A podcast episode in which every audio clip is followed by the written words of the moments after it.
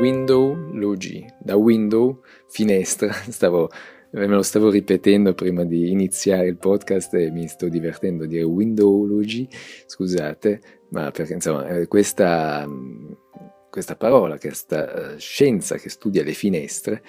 e leggevo questo articolo, insomma mi sembrava interessante approfondirlo e, e, e farvi notare anche questo, questo studio della finestra, di questo elemento architettonico apparentemente banale, magari serve solo per noi, per avere un'apertura, per un'esigenza di luce e di ricambio dell'aria, ma in realtà non è così banale dovremmo anzi fare molta più attenzione,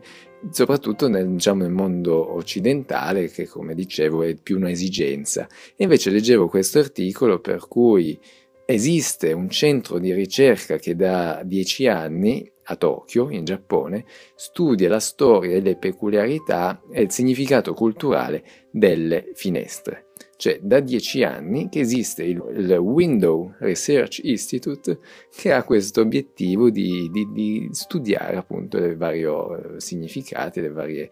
caratteristiche che possono avere una finestra.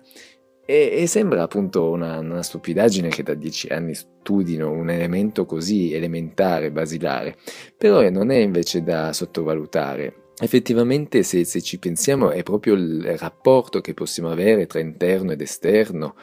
È anche vero che in Giappone c'è questo studio proprio perché c'è anche un'attenta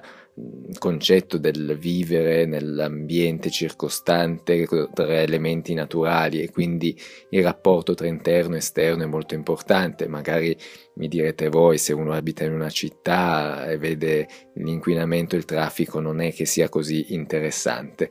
però vediamolo anche a livello così globale, generico, che appunto la finestra può avere tante forme, tanti concetti diversi, non lo so, si può creare delle sedute sulle finestre, delle finestre a bovindo, no? quelle um, verso l'esterno, che tanti paesi anglosassoni per esempio hanno, o l'importanza del davanzale, dell'altezza della finestra, le la luce che può passare dalle persiane da, da, dalle tapparelle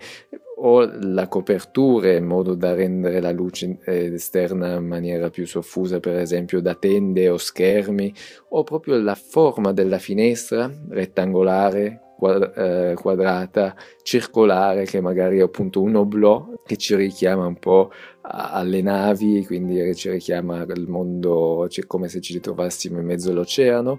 o proprio la forma del, o anche tutti i vari montanti.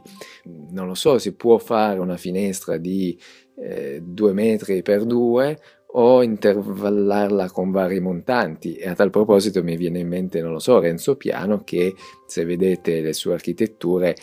ha dei moduli molto stretti, quindi che danno più sullo, sull'altezza, cercano di dare più slanciatezza appunto con dei moduli molto stretti, quindi molti montanti.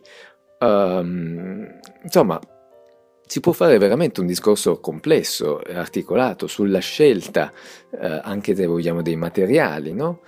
Ovviamente materiali magari sulla montatura, sui vari profili, che insomma adesso poi la tecnologia va sempre avanti e ci dà delle prestazioni migliori. Poi ovviamente quello che a me viene in mente il materiale principale è ovviamente il vetro, per cui proprio questa trasparenza, questa luminosità che porta all'interno della casa è, è, è sicuramente la parte che a noi poi ci interessa di più.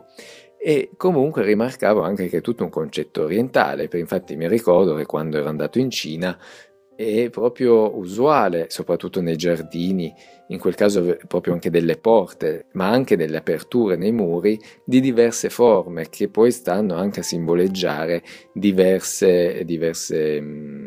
diversi pensieri, diversi significati. E appunto si poteva passare in queste anche così tradizionali forme rotonde, della porta per poi magari in altre quadrate o, romboidali o anche altre forme curiose e particolari, proprio perché poi hai questo rapporto con quello che ti sta dopo, quello che, che cioè il muro ha una chiusura, ma l'apertura invece ti dà un'altra prospettiva.